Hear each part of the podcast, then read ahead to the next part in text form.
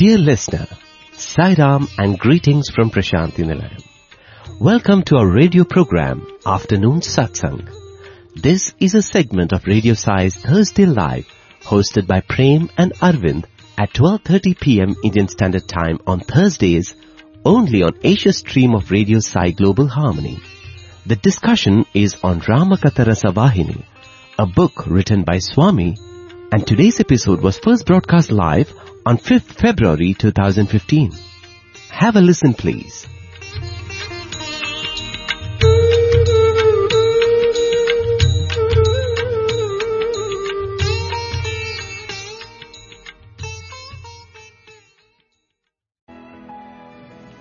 offering our most humble pranams at Bhagwan's lotus feet.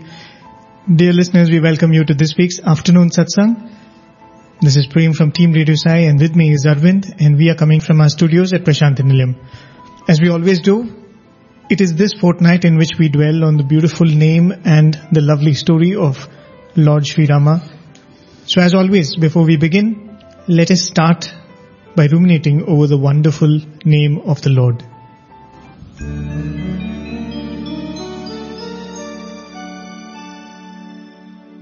श्रीराघवम्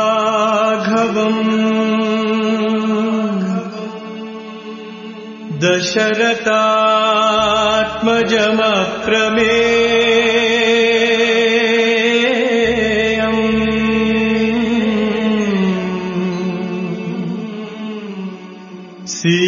सीतापतिम्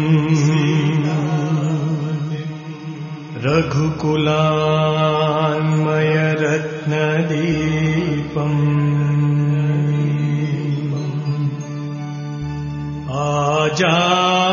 आजानुबाहुम्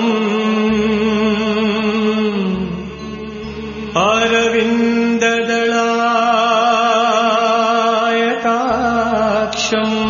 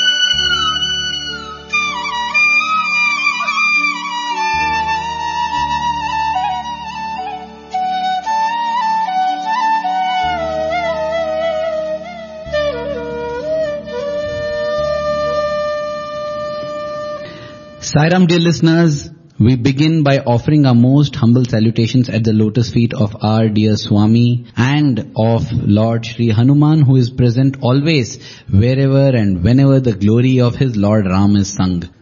We seek to derive inspiration to become like dear Hanuman for our dear Sai Ram. I am Arvind from Team Radio Sai and yes, Sairam Prem, it's a pleasure to again delve on this beautiful name of Sri Rama. Even as, you know, this shloka was being played, Sri Raghavam, I was just thinking that there's one phrase there, you know, mm-hmm. Nishachara Vinashakaram. It means Lord Sri Rama is the one who destroys the Nishacharas. And Nishachara in the direct sense, it means the demons, the Rakshasas. And we know that Lord Sri Rama did that throughout his sojourn on earth where he killed innumerable demons and Rakshasas. Mm-hmm. But if we break up the word Nishachara, Nisha means night and Nishachara means one who roams about in the night. The Rakshasas, they say, gain all their strength at night and that is when they roam about. But if we go a little deeper, we realize that when they say night, the darkness being referred to there is the darkness of ignorance. Ajnana Timirandhasya, as they say in that shloka, you know.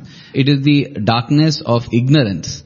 And so, Lord Sri Rama is the one who brings the light of wisdom, the light of Atmic wisdom to all of us and illumines us and in that sense also he is the Nishachara Vinashakaram that is one who destroys those who are roaming in the darkness in the sense of Rakshasas also in terms of conferring wisdom and light. That becomes more evident as we go through the Ramakatha Rasavahini because we can see the Ramayana at different levels, at the physical level, at the mental level, at the metaphysical level, at the spiritual level, the Adhyatma Ramayana, the normal, you know, the story Ramayana.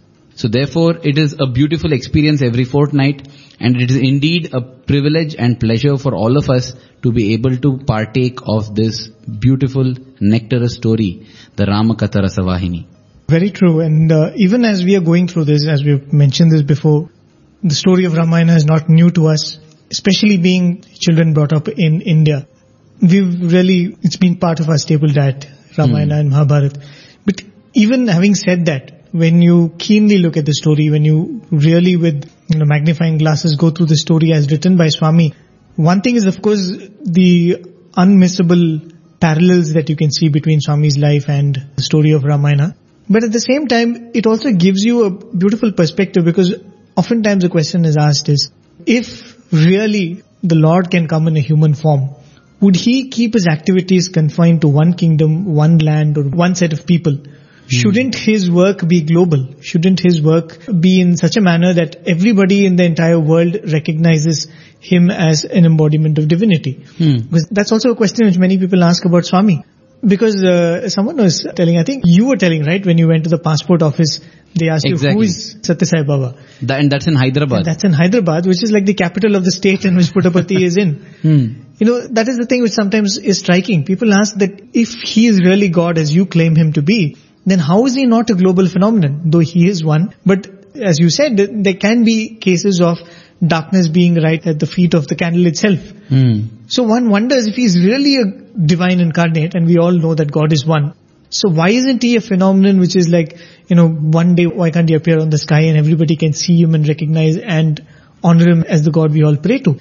But when you go through the Ramayana, that's the striking feature of the thing. In fact, not only Ramayana, be it, you know, the Krishna avatar or the other avatars, if you even just look at the Hindu tradition, the Sanatana Dharma tradition, the, the ten avatars, all the avatars, their effect when they were there was always only local. Hmm. You know, their effect of that avatar, of that incarnation has always been local, but the impact has been global. What has happened after that incarnation, the impact has always been global. Hmm. And uh, we can give many explanations for that, but I think that is the way it is. you know, all explanations are trying to understand why God did it that way. But this is how He has always done it. So if we have that doubt about Swami, like if He's really God if He's really divine, why wasn't He known globally? I think this is how it has been throughout. Exactly. Uh, maybe Krishna had some kind of a little, not global, but a nationwide at least. In the Indian subcontinent, he was known in different kingdoms. Yeah, Rama even less and the avatars before Yeah, even what less. about even Vamana or somebody like, you know, I think nobody would have known. In fact, even we, as people who have accepted Vamana as an avatar, I don't think we know the story of Vamana before he came into the court of Bali. Exactly. we know the avatar only from when he steps into the, the court and he does that, uh, you know, beautiful No, I. I did not know the details of Vamana avatar till I came to Sai's Darbar. It is thanks to Swami that I got to know Vamana's story. You know, it takes me on a slightly divergent note, Prem, but all the same, I feel it's important that we stress it now. The need for these stories to be told. You know, some people say, you know, after all, it's mythology. It's fiction. But do you want your child to grow up with this kind of fiction? Or with, you know, whatever the latest cartoons, I don't even know, Pokemon. Do you want your child to grow up with Pokemon? Yes, Pokemon is fiction, Ramayana is fiction. What does Ramayana imbibe in us? You know, Prem, I feel we are, in a sense, lucky. Possibly we are the last generation to have had the privilege of being schooled into the Ramayana and Mahabharata, even as we were children by our grandparents. Today, forget Ramayana, Mahabharata. I don't know if many children have the privilege of knowing their grandparents as well, because this is the age of highly nuclear families and families splitting even before they become families.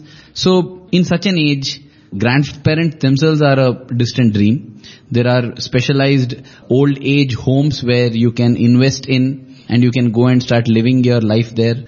But coming back to the point, so no longer are these stories told and when asked, everybody justifies it by just saying that, you know, after all it's mythology and no problem. I see it in the Indian variant of that Who Wants to Be a Millionaire program. Mm-hmm. You know, complex questions, the nuances of some song in a movie, people know it. But you ask whether Sita is Rama's wife or Lakshmana's wife and people want helplines. They want to ask the crowd or they want to use an helpline option to get the answer. And they say, after all it's a fiction story so how does it matter? But this fiction story has inspired generations after generations.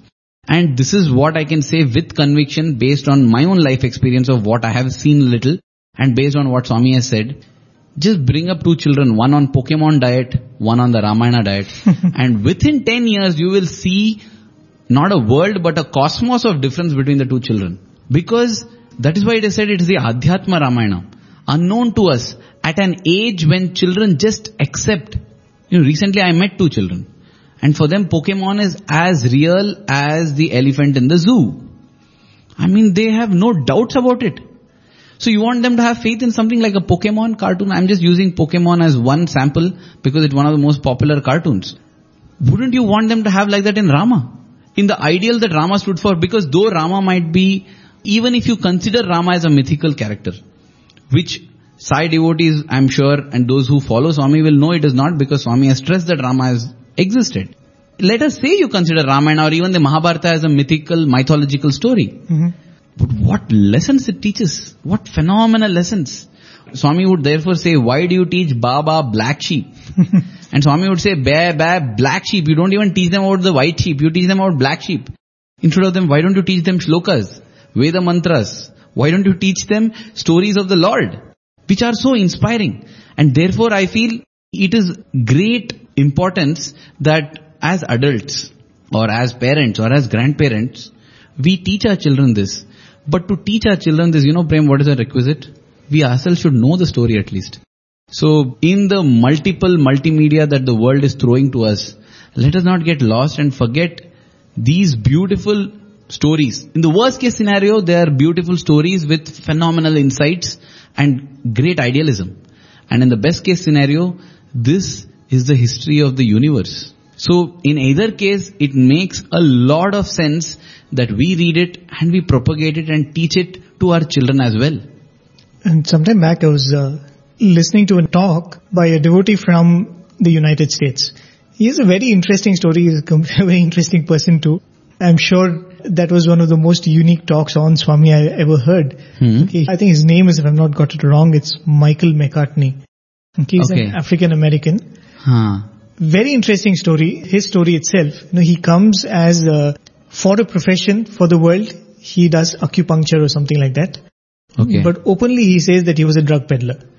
hmm. And that's how he comes to Swami. And uh, he says that just a couple of glimpses of spiritual experiences that he has with Swami, he hmm. realizes that what spirituality can give, even the best of drugs cannot give you. Because he hmm. says, I got the, you know, the feeling of high and the feeling of being at peace at yourself and being in a state of tranquility.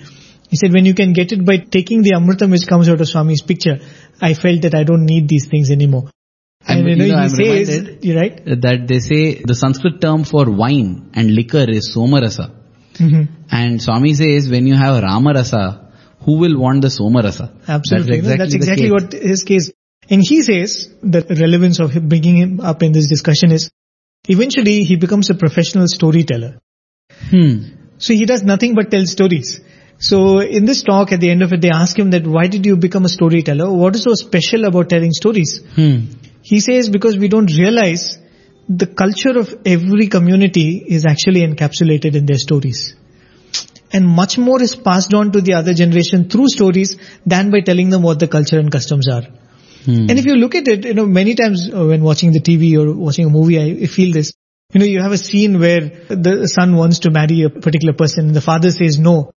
And it's like the biggest, you know, hurdle in, in that situation. But looking at it from an absolutely modern perspective, what is the problem? Here's an individual wanting to do something. How can another individual say no to it? It's his or, his or her life. But viewing it from our cultural perspective, we feel that yes, I mean, that's the climactical situation there. Hmm.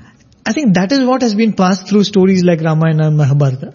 You know, over and over again, no amount of explanations can sway Lord Rama away from this choice that he has made because he's saying that my father has told me.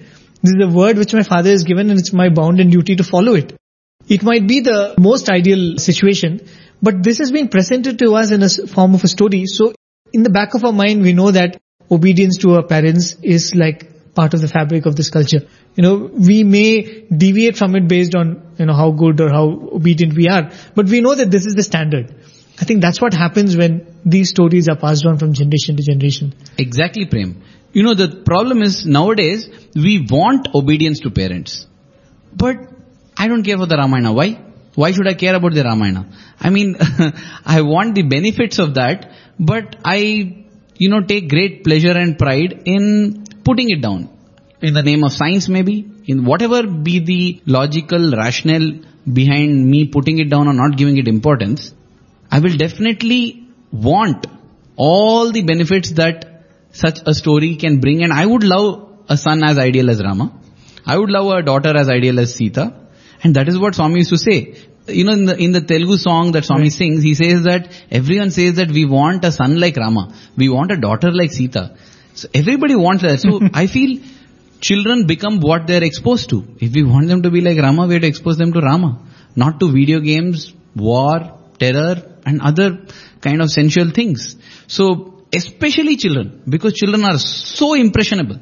And so dear listeners, after uh, this kind of an elaborate introduction, which I'm sure neither Prem or I had planned it, we now reach that part of the Ramayana story where the entire Ayodhya, especially the youth, you know, that is the ideal youth, uh, the youth who run behind God, and that is what was happening at Ayodhya.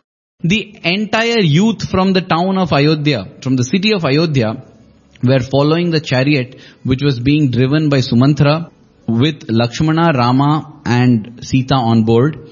And they're all following and telling Rama, take us with you, take us with you. We want to come with you because there's no life without you. At that time, you know, Rama tries telling them, he says, see, your parents are aged at home and they need your support. It's not right that all the youth of the kingdom leave and come like this. So go back and serve your parents. See the beauty of this. What Rama says is also right. What the youth says is also right. The youth then say that Rama, our parents are saying that because of their age, they are not able to run behind the chariot. They are bemoaning their fate that they don't have the strength in their legs to run behind your chariot. So they have told us that go children, what we are not able to do, you do it. And they are the ones who have told us to come behind you. So therefore Rama, you can't tell us to turn back. And even Rama is dumbstruck. As Swami writes, Rama is also dumbstruck. He is just moved. And Rama feels that the sacrifice that I am making by giving up my kingdom for the sake of my father's word pales into insignificance at the sacrifice that the youth of this kingdom are making. It's so, so beautiful. Because I remember with many students, mm-hmm. Swami would say the same thing. He would say, no, no, don't stay with Swami, go find out what your parent wishes, do what they say. And then the student would say, Swami, my parents want me to be with you and do what you say, Swami. So, so therefore nothing, you know, you can't bring the parents in picture to use them as an obstruction between you and me. And in such instances, many times, Swami too would be dumbstruck and tongue-tied and he would have nothing to say. So, such a beautiful scene it is that happens. And so Rama is trying to convince the youth to go back, but the youth are saying, no, this is our parent desire. And since we worship our parents, we want to be with you. Absolutely. No, that's what they say. They said if they were able-bodied like us, they would have followed too. Hmm. And since they were not able to follow, they kind of pleaded with us to, you know, take on this. I mean, these are the subtleties of the story. You know, we all know the Ramayana. We all know that, you know, he had four sons and they were married to these four princesses and Ravana was killed. I mean, that story is known, but these are the things which actually carry that culture forward in the, in the form of a story. And the role parents play, I mean, it's so subtle. The acknowledgement which comes from Lord Rama also, you know, this is a sacrifice which is far greater than mine because I am bound, you know, by the word of my father and of course there is that hidden mission which is there which I'm following and, and I know exactly what I'm doing. You know, as an avatar he has the full knowledge of the whole play. But thrown into ignorance when you don't know what is coming in front, you don't know that Rama is going to turn you back away. You don't know that, you know, this is not going to be your future. But still at that moment, when you don't know what is in front of you, you still make that choice of choosing God over the other things. I think these are the very beautiful things. I think sometime just today, yesterday, I was listening to a story. Hmm. I think it just has to come here about how the role parents play in bringing up children.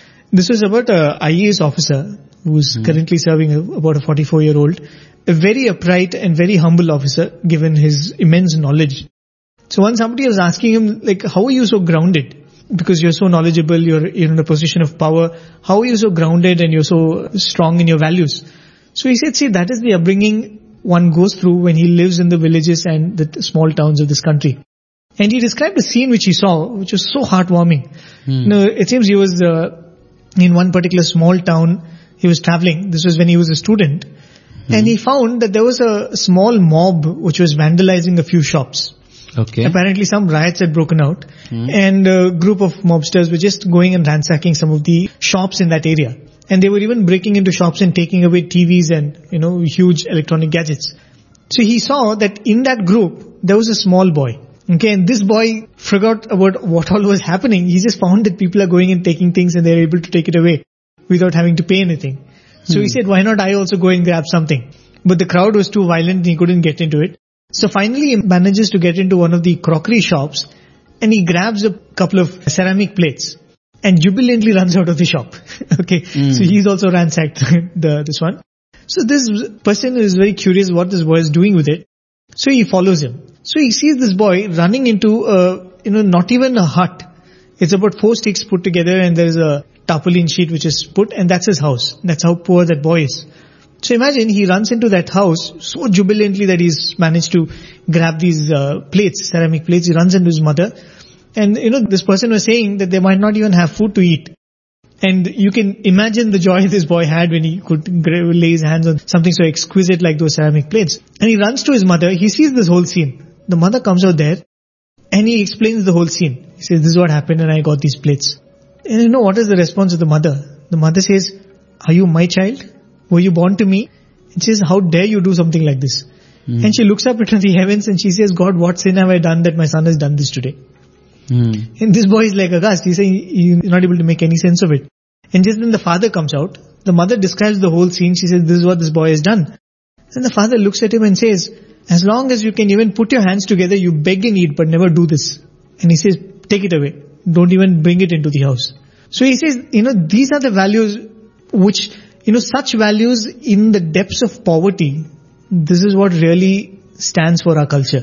This is what enriches us actually. Absolutely. And I think these are the things, you know, when you see it is not just the fatherly love that Dasharatha had for Rama or the kind of dedication Rama had for his father.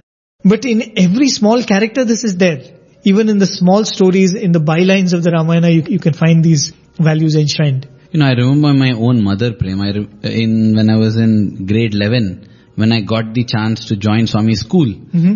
I remember her very clearly, distinctly. She called me aside and she said, "See, Arvind, from today onwards, it's not that you're not my son, but you belong to Swami more than you belong to me. It's just that Swami had given you to me. You know, you were like my son for some time. It's not that I'm disowning you, but you belong to Swami." So I said, "Okay." So she said, so therefore in future if I express any desire to you and tell you Arvind do this or do that, please promise me that you will remind me saying that Amma, mother, you have given me to Swami, so therefore my first priority is Swami and I will do what Swami says. And if at all, you know, my mother told me that if at all what Swami has told you is coming in conflict with what I have told you, don't even think for a second, just discard what I have told you and listen to what Swami has said. And I feel Prem that at that point there was nothing logical. I just got very moved and I said, mother, what is this you're speaking? She also had tears in her eyes. She said, no, no, this is what I wanted to promise me. Will you promise me this? And I said, okay. Sometimes I feel after that, when, you know, people say that, wow, your dedication to Swami or your devotion to Swami, I feel it was not something that I inculcated consciously by putting efforts. It's just that my love towards my mother and it's a mixture of so many things and I feel it just happened. And see, these are the things that happen when parents inculcate it in children. It just comes off naturally and it's not as if you have to put in effort and you have to inculcate it. I really don't think that I have done something that ensures that I have a dedication or a devotion to Swami. I really don't know. I don't remember putting any effort to get devotion or dedication to Swami. But I'm sure all these have contributed. That's why many times when people say, you know, you have been so blessed, I feel, you know, that blessing is because of my mother. Because she pushed me towards Swami. And that is why I was reminded of my mother when I saw this example because I literally felt that she was feeling that I could not get a chance to be Swami student. So let my son get the chance.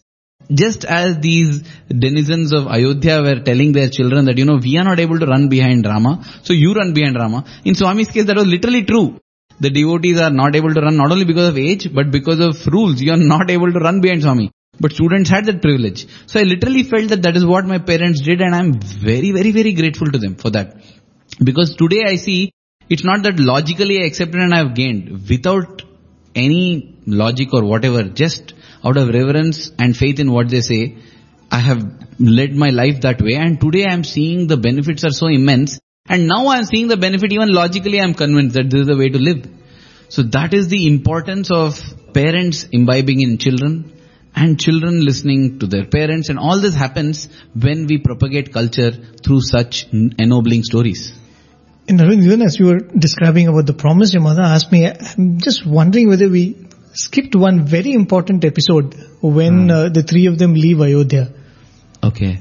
The episode with Urmila and Lakshmana. I, I don't know whether we narrated it. Yes. I think it's uh, it. right because it is one of the highlight episodes which Swami would speak of much later. And uh, stories about some of the characters which are not much spoken about in other Ramayanas. And Swami would speak of this so many times, I think in the later summer courses, 2000, 2001 and the following ones. Swami spoke so much about it. You know, he spoke about the characters who were not much spoken about like Urmila, Mandodari and uh, the likes. Where he says that when Lakshmana decides that he is going to go along with Rama, Rama tells Lakshmana that you take the permission of your mother and your wife. Exactly. And you know, this is very important. I don't know how we forgot it. But I think I can reason out why we forgot it. We are so strictly following the Ramkatha Rasavahini. Right, exactly. And in the Ramkatha Rasavahini, Swami has not mentioned about it. It's only in the summer course that Swami has mentioned. Dear listeners, this is very, very important and we will be coming to that part. We will just be taking a, a flashback and we will come to this part of the beautiful scene of how Lakshmana takes his leave from Urmila, what Urmila tells Lakshmana, what Sumitra, the mother of Lakshmana tells Lakshmana. All this coming to you right after this little break. So don't go anywhere. Stay tuned. Enjoy this little break and a beautiful story coming up after that. Ram Ram Ram Sita. Ram Ram Ram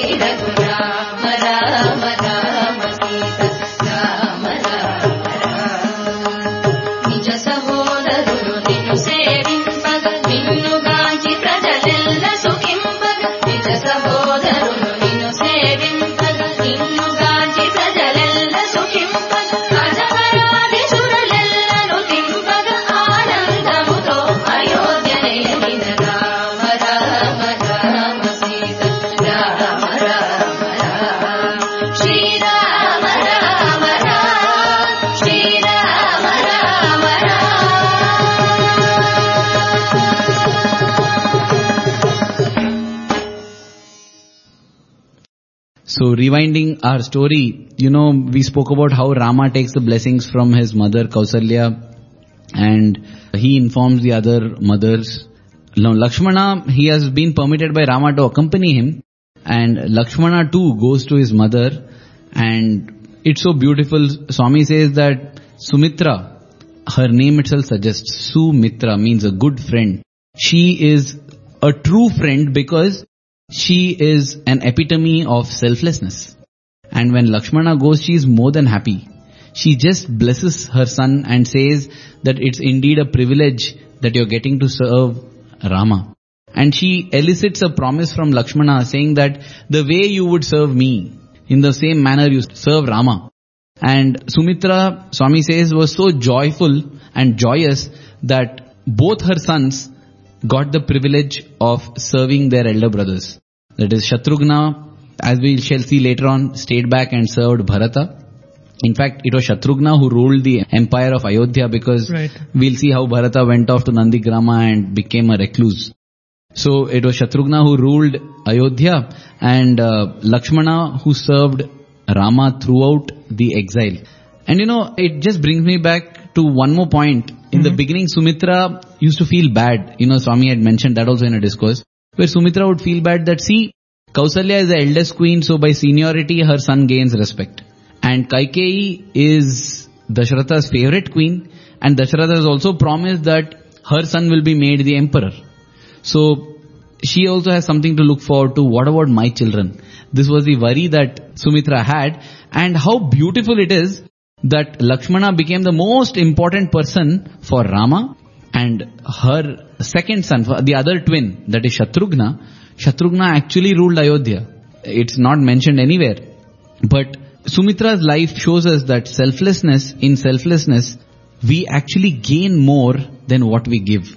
I'm sure Sumitra would never have dreamt that it will be her, her youngest son, the youngest of the four, who would be ascending the throne in Ayodhya and on behalf of Bharata, who is doing it on behalf of Rama, but ultimately at a practical level it was Shatrughna who was the emperor and Lakshmana who was serving.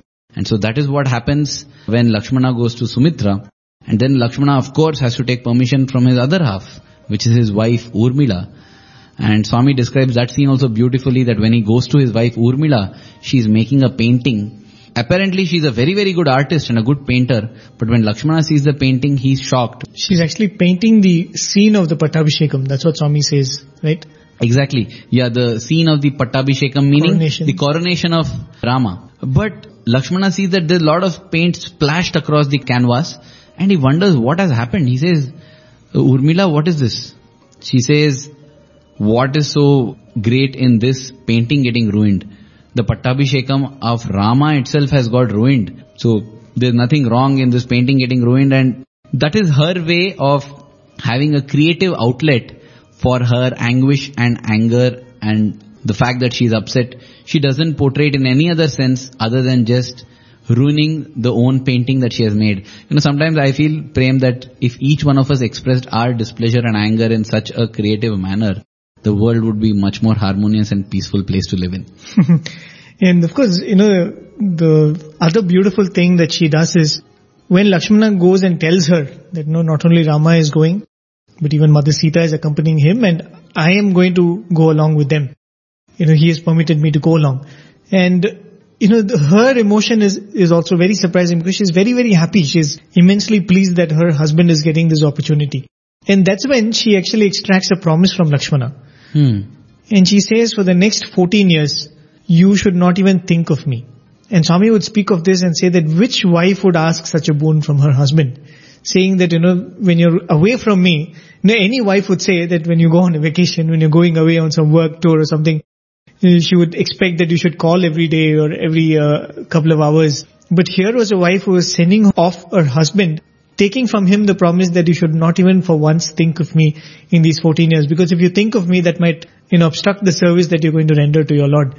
She says that for the next 14 years, you should not think of me and if possible, even forget that you're married to me. Wow. You know, and Swami even says that she decides that she will not leave the room in which she's doing a painting till Lord Rama and Lakshmana come back 14 years later. Wow. That is some sacrifice. I mean, it's mind blowing, fantastic sacrifice. And an equally amazing thing is Lakshmana is able to abide by her wishes. He actually, from that point on, actually forgets that Urmila is his wife. In fact, Lakshmana is married to the service of Rama and Sita. That is how we will see many such instances. That is how it happens. He is now in a new wedlock sort of because throughout we will see throughout the exile how Lakshmana is totally in sync with only serving Rama and Sita and no other thought. And that is what happens actually where we had stopped the story, you know, about the youth of Ayodhya telling Rama that they don't want to go back. Rama decides that it's time to take some rest because the, not that he is tired, but these people are tired. Everybody is running behind the chariot, they are tired and if his chariot doesn't stop, they are not going to stop. So that is when Lakshmana gets his first opportunity to serve. They stop at a place, you know, there's a, a city that comes there on the banks of a river, on the banks of the river Tamasa. Right. And again, Prem, I just felt this was very symbolic. Tamas meaning sloth and darkness. It's represented by color black. So I don't think it's coincidental that at night Rama stopped at river Tamas because uh, the next morning when it's time for ablutions, for ablutions they head towards the river Ganges later on in the journey. Mm-hmm. So it's very significant that for night they stop at river Tamas and Rama says let's all lie down, let's take rest. And all the citizens they are happy and they are so fatigued that they fall asleep immediately. I was reminded of how Swami advised the students, you know, that every day is divided into three parts. One part is sattvic, one part is rajasic, one part is tamasic. The sattvic time should be used for inspirational things and for your sadhana that you do to connect with the Lord. The rajasic is the time for activity. This is when you have to do activity that sustains yourself, your family and your society. And tamasic is the resting time when you should sleep. And I remember in that discourse, it was an informal discourse, I think in Trayee Brindavan, mm-hmm. Swami mentioned that 4 a.m. to 8 a.m. and 4 p.m. to 8 p.m. These 8 hours in the day are the sattvic times when one should dedicate it to one's spiritual pursuits. And if we see the hostel schedule and the mandir schedule, Prem, it's so beautiful.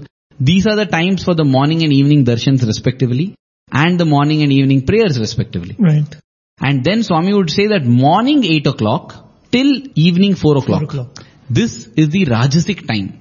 This is when you do activities that sustain you, your family and your society.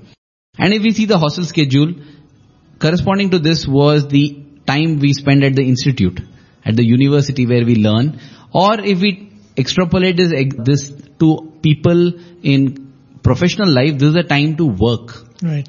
And then Swami would say that night 8 o'clock till next day morning 4 o'clock, these 8 hours are the tamasic time. So this is the time for rest and sleep because it's sloth. Now we can understand how messed up sometimes we can get when we do rajasic activities during tamasic time, resulting is us in doing tamasic activities which is sleeping in the sattvic times. You know, I sometimes feel that every morning, you know, I rise by 6.30, 6.45. Prem, I've almost wasted half of the morning sattvic time. 4 to 8 is the sattvic time. So I definitely try hard to get up earlier, if possible at least before 6 a.m. I think this is a very strong incentive because that is the most beautiful time and imagine Brahma Muhurtam, the most spiritual time and we are deep in tamas. So anyway, this was the thought that I got because Rama stops at river Tamasa and asks everyone to rest. You know, we've all witnessed Swami giving discourses and all that, and invariably Swami's discourse would be uh, on, of course, spiritual matters or some of these scriptural stories. Hmm. But I remember one very unique discourse we had, uh, something like a semi-discourse, where Swami spoke for at least half an hour to 45 minutes only about sleep Oh, and the value of sleep. Hmm. Because it was on the day on which we had the uh, the Ganesh chariot procession. Hmm. So the night before, almost the entire hostel had uh, kept awake, you know, making all the chariots and all that. And I, I remember all of us were awake because we were doing it. I think we had a very short notice that time. The festival and the immersion ceremony was just two days or one and a half days apart. Most of the time it's only three days apart. Right. Hmm. So this was a time when it was, we had to avoid Tuesday, which Swami said you should not do on a Tuesday. So we were doing it much earlier than we had anticipated. Hmm. So we were all in a rush and the whole night we had not slept. Hmm. So we came for the procession, the, the blessings were all over. We all went back. And after the immersion ceremony, we got word from the mandir that Swami is still not taken Aarti. He's waiting for all the boys to come back. Okay. So we all ran back to the mandir and there Swami was at the portico waiting for all of us to come. And just standing there, and we were all around Swami, Swami gave a discourse for about half an hour on why sleep is very, very important. Hmm. And he said how it rejuvenates the body and how the body is like a machine and what all happens when you sleep and how your mind calms and it gets ready for the next day. Very unique discourse because Swami is all the while speaking only about how sleep is very important for life. Hmm. And of course he also brought in about food. Swami spoke about food and sleep, how you should eat food. And Swami said you're all young children, you do a lot of work, you should eat a lot of food, no dieting and all that. Swami said you should eat well and you should sleep well. And then Swami gave us an instruction. I think it was around uh, 5.30 or something in the evening. Swami said after Aarti, all of you go back, I'll tell the warden, dinner will be served immediately. Eat your dinner and go straight to sleep. Hmm. So I remember going to sleep at 6.30 that evening. We all went back to the hostel, dinner was served early. And 6.30 we all went to sleep. Because that was an instruction from Swami, imagine. I remember an exactly similar situation even once during, I think the first Gram Seva. Okay. When Swami had asked us to serve, I think you were also part of it, asked us to serve in Hindupur and Right, Kadiri. right. And it had been an extremely difficult day. And Swami wanted to introduce one more town. One more town, I think before Hindupur. Okay. So Swami said, tomorrow I want you to do Hindupur also, but it has been a very challenging day today. So go and sleep early. Tomorrow, you know, and exactly the same thing happened. I understand the reason why you brought this up. Exactly, while sleep is called tamasic, it's a tamasic activity, it is not as if we can do without it. Tamasic, Rajasic, Sattvic, all three are necessary and it is the interplay of these three gunas that make our day-to-day living. All three are important, but more important is when we do what. Right. In fact, yesterday I was reading uh, scientifically, Mhm. you know, they say uh, when we sleep, the brain throughout the day keeps gathering inputs and it keeps having memories, you know. And it is apparently when we are asleep that the brain has free time because Mhm. your eyes are shut, your tongue is not tasting, your skin is not feeling, all your sense organs are shut and it's an input free time for the brain. Mhm. So it starts rearranging all your memories that it has collected through the day and it makes all the connections, everything.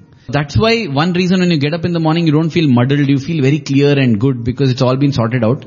In fact, that is being proposed as one of the reasons why we dream.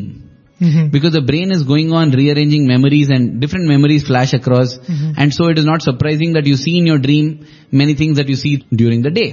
And that is why, you know, the scientists say that when people tell you you should sleep over a problem, it's actually very sound advice. When something is bothering you a lot, you just sleep over. The way the brain intelligently self-organizes things, by the time you get up, many times you'll have the solution ready. I think So quite- something quite similar to what we do with our computers. We do something called defragmentation of the memory, right? yes, rearranging the things. Rearranging the memory so that it frees up the memory. I think something very similar to that. and and it boosts the functioning and working of the Right. existing memory itself. Right. So that's what happens. So therefore, dear listeners, yes, though sleep is labeled as tamasic, it is not to any way undermine its importance in our lives. We have to sleep. In fact, we had read about a CEO who died at a very young age of 44 due to a heart attack which they say was caused due to sleep deprivation. oh. He used to sleep only for 4 hours every day, but in all other sense he had a very, very healthy lifestyle Mhm. no fats, slim, well built, he's muscular and he does yoga, he drinks enough water, everything, only that he doesn't sleep enough and that triggered a heart attack. So going back to our ceiling on desire satsang, there's nothing like good and bad in the world. Everything is good within limits and beyond limits everything becomes bad. Sleep more than the limit, it's bad. Sleep less than the limit, it's bad. Everything has its own proper time, place, Deshakala Paristhiti and I feel Swami's uh, thumb rule will be a good way to start off with. 4 to 8 in the morning, 4 to 8 in the evening Sattvic, 8 in the morning till 4 in the evening Rajasic, 8 at night till 4 in the morning Tamasic. Coming back to the scene on the banks of this river Tamasa, because when they wake up, that's what these people feel, that they've slept more than it was necessary for them to sleep.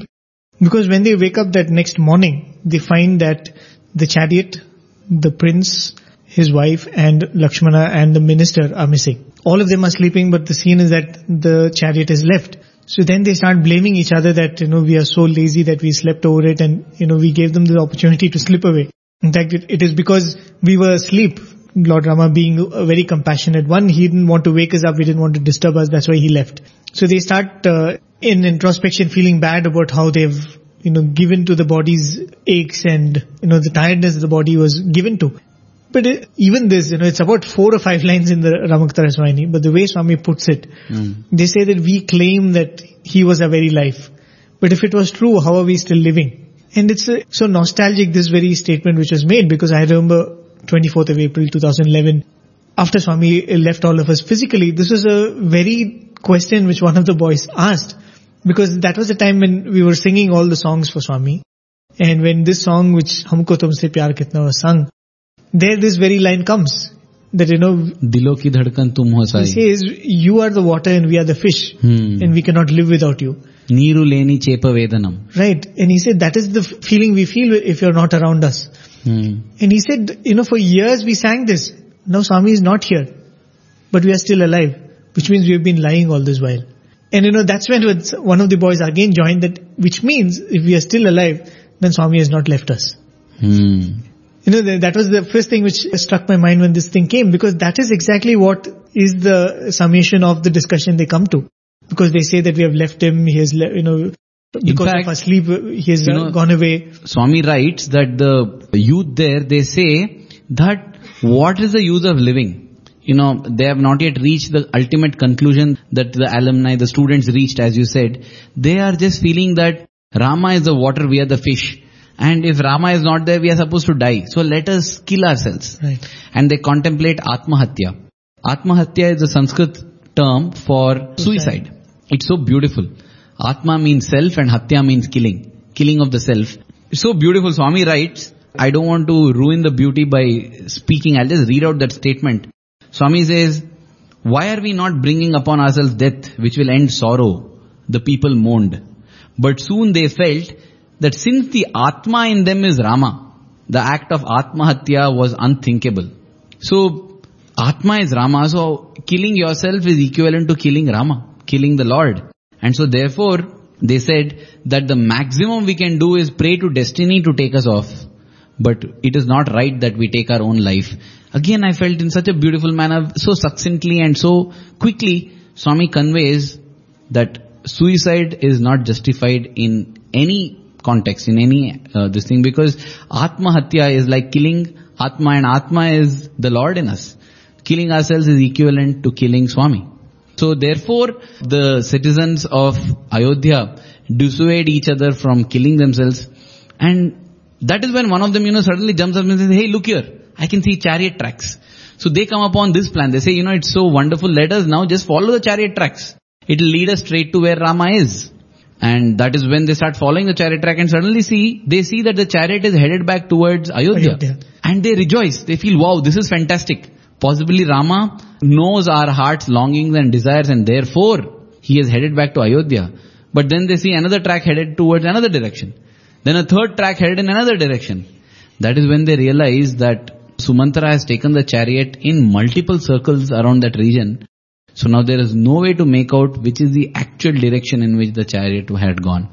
At that moment feels very cruel and confusing, but in retrospect, it's an act of compassion because Rama knows that they will do their best to follow him and therefore this had to be done. And I feel this is a wisdom that we should also learn in life. Sometimes we also feel that our life is going in circles and confusing and nowhere. That also is an act of compassion and blessing by the Lord. And seeing this, the denizens of Ayodhya return back to Ayodhya crestfallen with a fervent prayer on their lips that within the next two or three days, Rama should return, Rama should return. That is the only prayer in their hearts, that is the only desire in their minds, that their Rama should return. And here the royal couple and Lakshmana and Sumantra, they drive on. And as you said, from the shores of the banks of the river Tamas, they reach the river Ganges.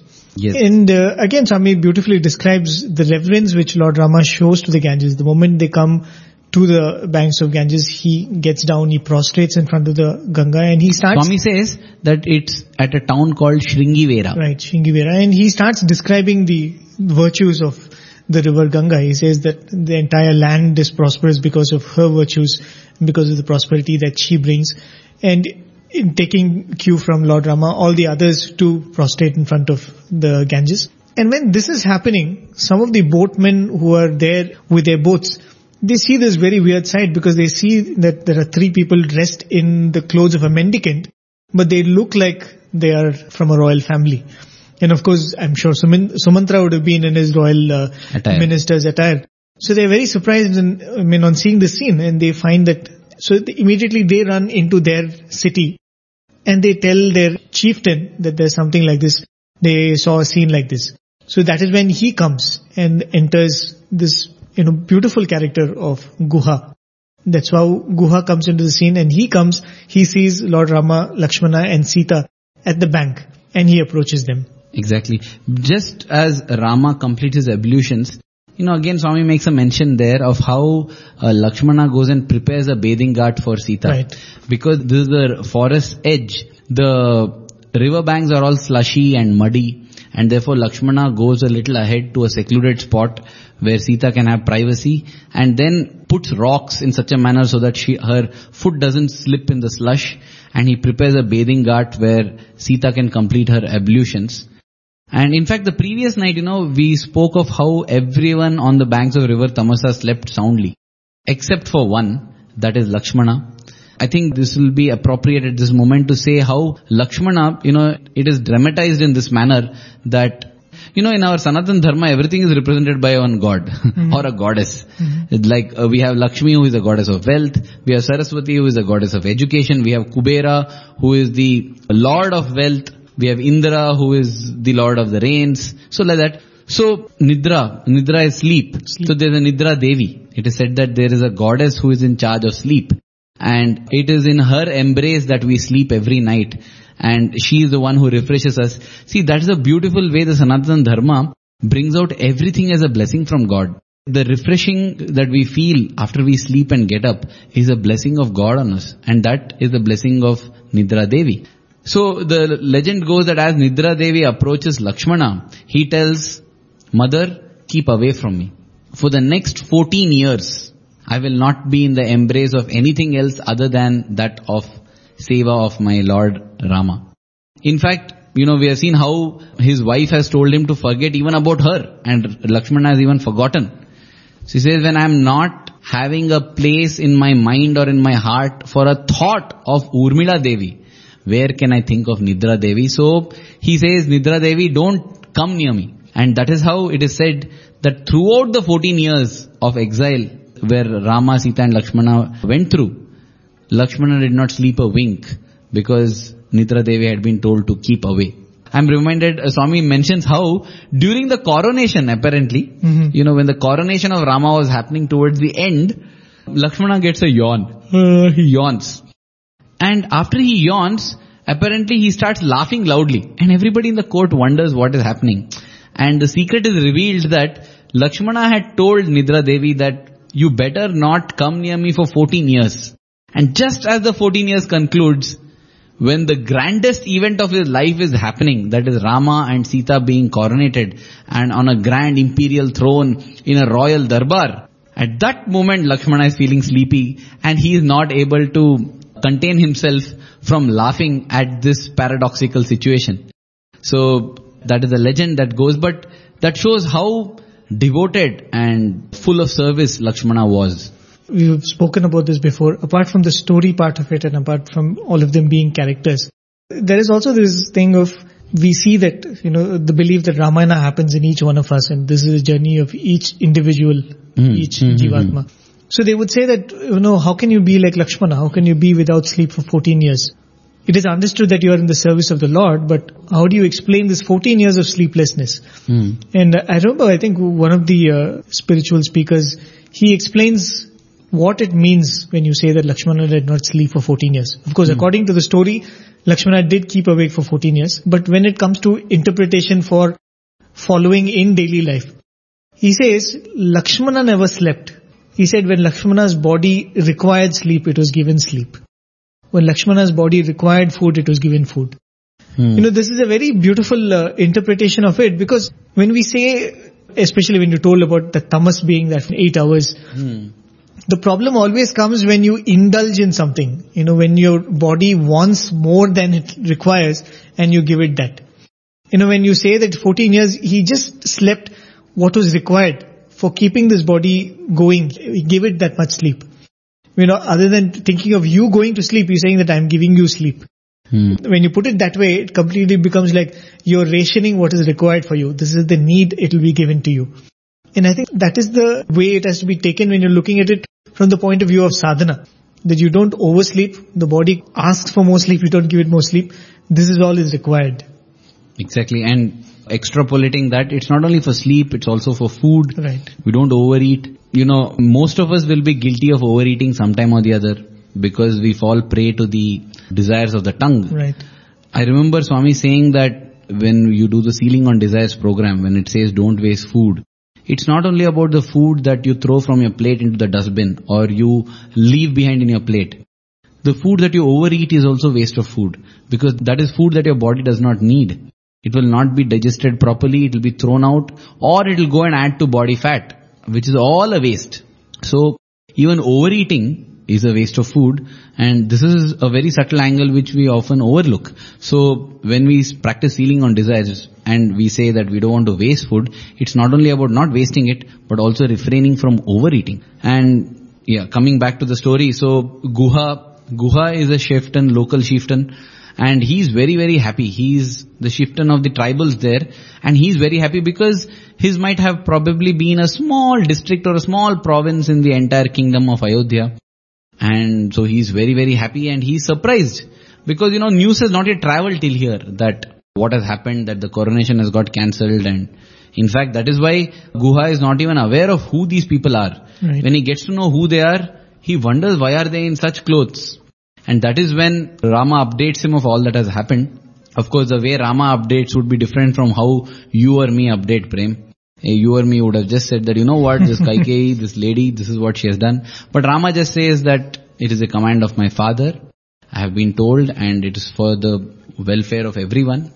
So therefore, in order to uphold my father's word and this, I'm, we are all going. It's a beautiful thing that father has blessed us to visit all the, uh, you know, he puts it in a very positive light in that manner.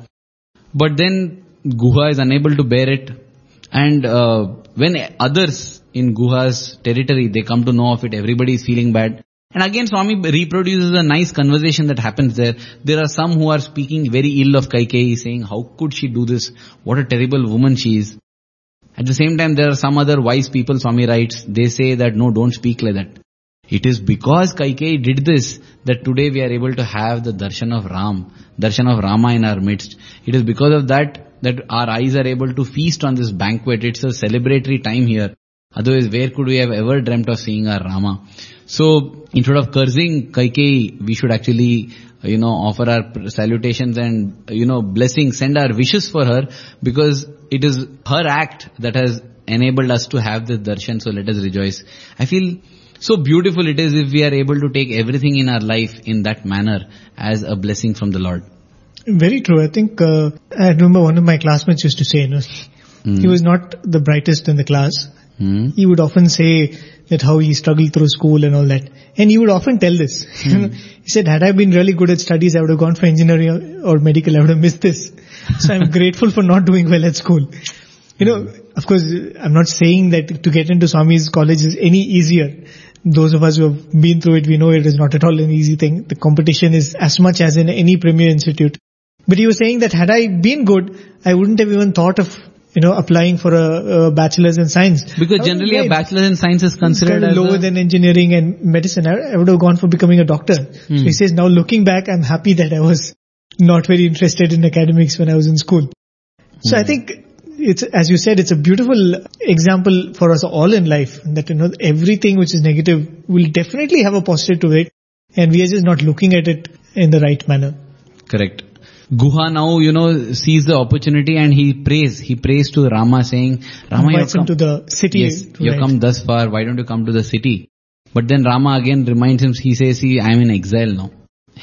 it's not as if uh, I am coming out of Ayodhya and then I enter some other city and start making merry. It's not like that. It's, I'm supposed to be in exile and therefore I can't enter the city. And that is when Guha prays. He says, then Lord, let your eyes just fall upon the city. You know, if your eyes fall on the city, it's more than enough. And Rama is touched with his, uh, Right. I think he takes him to one of the cliffs or one of the elevated places.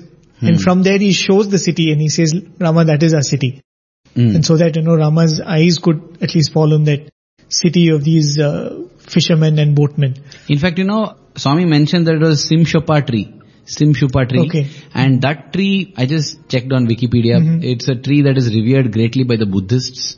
Okay. And it is a variety of redwood tree that's found only in India. Mhm. Or not only, but mainly in India. So it's a, a redwood tree. So it is a huge Simshapa tree to which Rama goes and from there casts his glance on the city.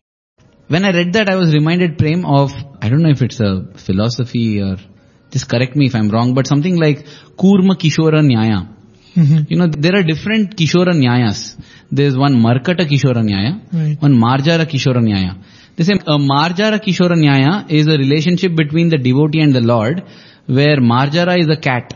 So the devotee is complete in surrender, like the mother cat carries the kitten around, Mhm. the Lord carries the devotee around and the devotee needs to worry about nothing. The same teeth of the cat which can actually kill rats will now actually hold the kitten very tenderly. It's like something like Prahlada and Narsimha, I feel, you know. Right. Narsimha who tore apart Hiranyakashipu was so tender with Prahlada. Then there's the Markata Kishore Nyaya where the little monkey holds on to the mother monkey. So the, that is another relationship between the devotee and the Lord where the devotee holds on to the Lord. And the Lord has faith in the devotee. You know, the, the mother monkey never tries to cling on to the baby because he knows that the baby will not let go. So here, the devotee holds on to the Lord and the Lord has faith in the devotee. In that there is also one more called the Kurma Kishore Nyaya, the way a mother tortoise takes care, mother turtle takes care of her little ones. She lays about 50-60 eggs on a beach and she goes off into the ocean. And you know how slow moving these are. As the little turtles hatch, it is said that the mother sits at a distance and keeps looking. And it is said that through her looks, she guides the little turtles into the ocean. And uh, it is said that the avatar often does this. Through his looks, he is able to, you know, guide the devotees onto himself. And that is what we saw, right? It would happen in Kulwant Hall. Swami would just sit at one spot and just look. And in fact, Swami has mentioned in the power of darshan that anything that my eyes fall upon are transmuted and transformed. That was Kurma Kishora Nyaya that we would see. And that is what I felt happened here also as Rama stood at a high spot and cast his glance over this whole region ruled by Guha. And uh, that is how he refuses the hospitality in the city. And we would see that even in future, even as, you know, that Vanvasa progresses and when he meets Sugriva and later Vibhishana, how he refuses to step into the city completely. Hmm. You know, I think this is what is self-discipline. you know, even when you're not bound under anybody to follow these things. But he decides that this is what I'm going to follow when I'm following the word of my father and he sticks to it till the very end.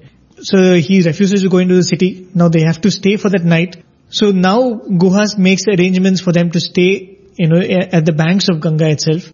And that's when again he notices that after preparing the bed for Mother Sita and Rama, Lakshmana sits at the feet of Rama and starts massaging his feet Hmm. till he goes to sleep.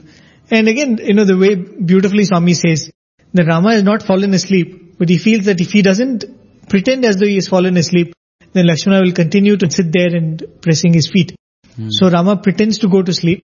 And Lakshmana thinks that if I keep pressing his feet now, I might disturb his sleep.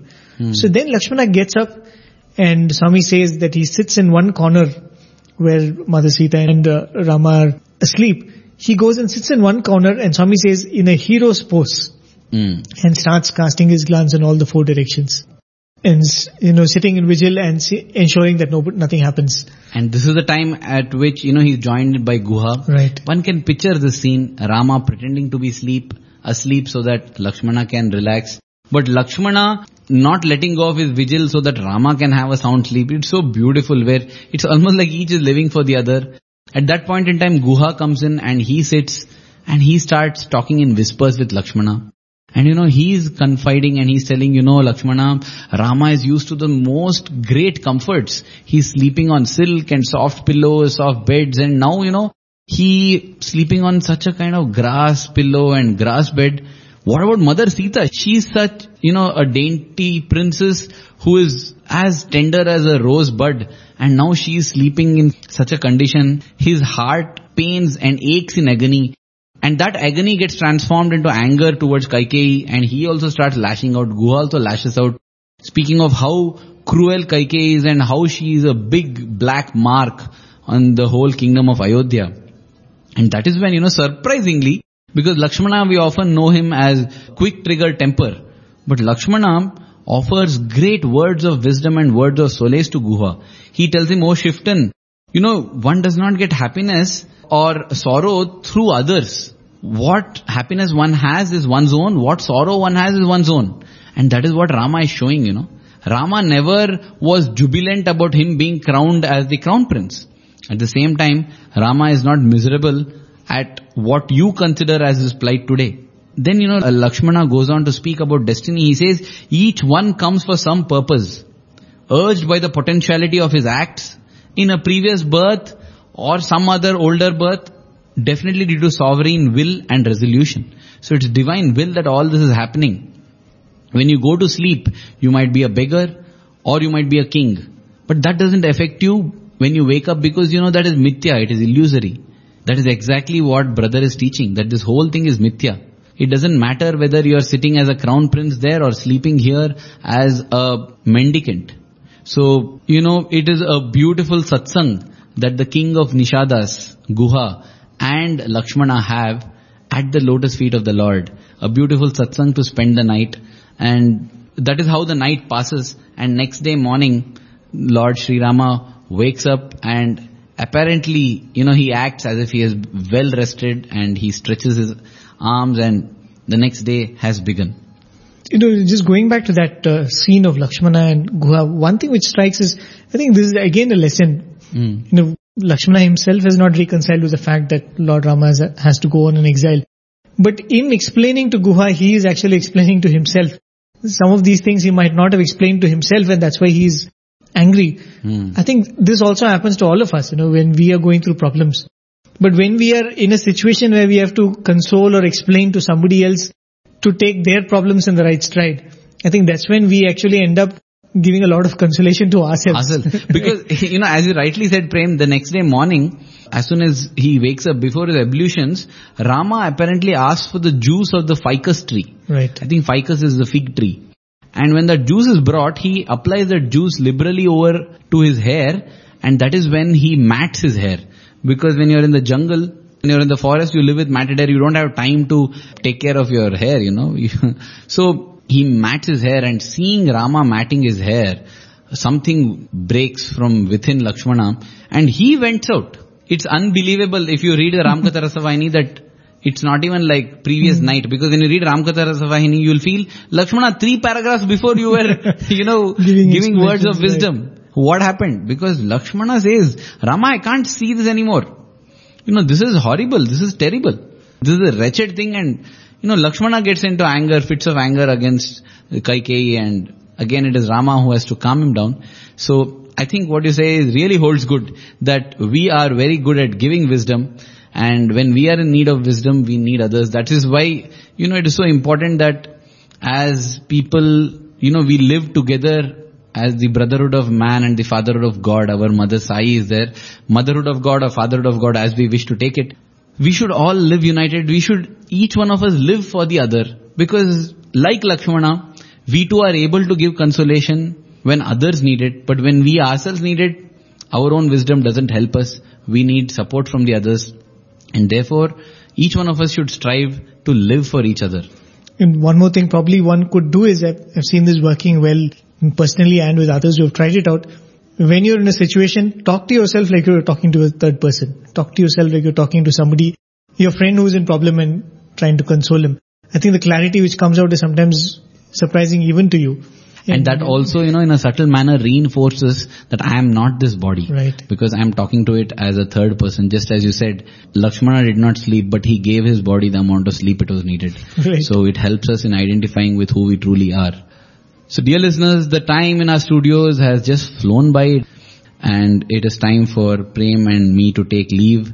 As always, we offer our grateful salutations to Hanuman who is sitting by our side always and guiding when the sweet nectar story of Lord Rama is related or is described or is gone through. And we offer our grateful prostrations at the lotus feet of our dear Swami. We hope you have enjoyed this Swami and dear Swami, we know that you communicate and talk to us through all the devotees who write emails to us via the ID listener at radiosai.org. That is how we consider all the feedback, dear listeners. So you can definitely write to us with your feedback, your comments, your opinions, your thoughts. We would be delighted to go through them. Next week again we will continue with this beautiful nectar story. So you can write to listener at radiosai.org. So right now we will play a song for you. Till next week it is Sairam and happy listening from both Prem and myself.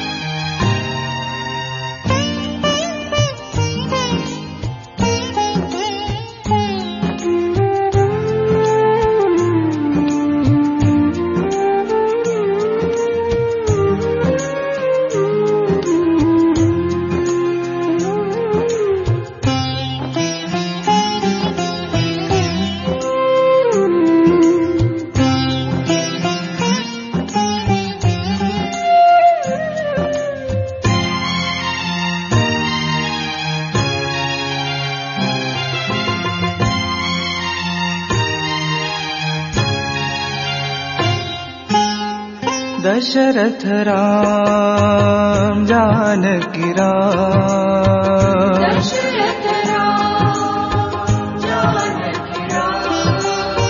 Dasharath Ram रारथ Ram.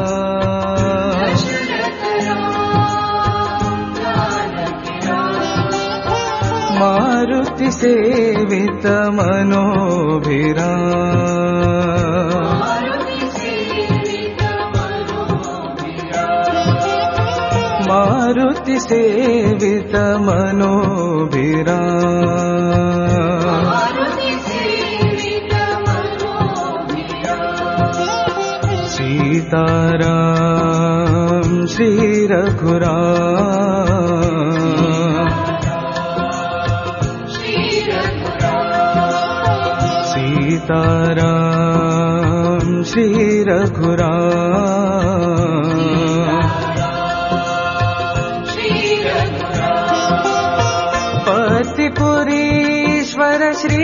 Saira.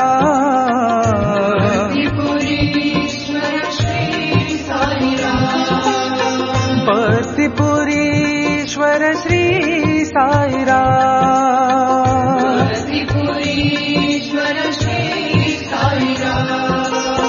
Jai Jai Ram Janaki Ram.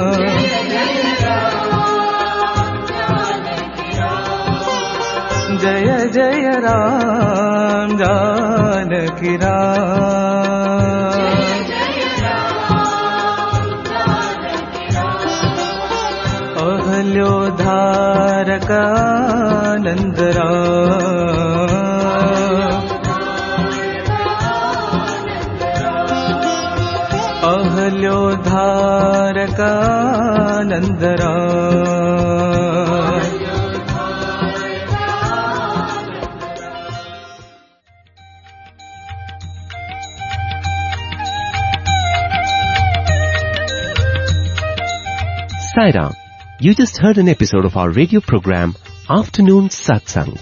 This was a segment of Radio Sai's Thursday Live hosted by Prem and Arvind at 12.30 p.m. Indian Standard Time on Thursdays only on Asia stream of Radio Sai Global Harmony.